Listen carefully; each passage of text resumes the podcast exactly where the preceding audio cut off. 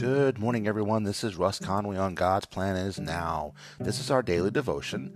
Today's scripture will be from the book of Matthew, chapter 5, verse 10. I am reading from the King James Version Bible, so let's begin. Blessed are they which are persecuted for righteousness' sake, for theirs is the kingdom of heaven.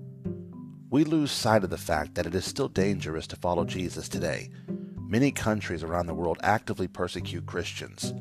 Authority figures with power do not like the idea of an omnipotent God with more authority than them, and communities feel Christianity as a direct threat or disrespect to their ancient culture. Christians are harmed for their beliefs and their drive to spread the word. We will keep one another close to the heart in prayer as our brothers and sisters in Christ faced persecution. The Lord sees their struggle and acknowledges their blessed inheritance in the kingdom of God. Dear Father, please keep our Christian family across the world safe as they face persecution. We ask that you grant them peace and strengthen their faith as they face obstacles in their walk. In Jesus' name we pray. Everyone said amen. If you felt inspired by today's word, then let us know.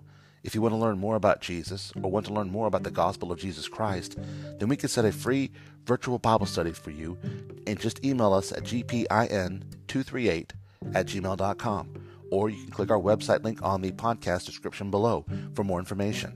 May God bless you and have a great day.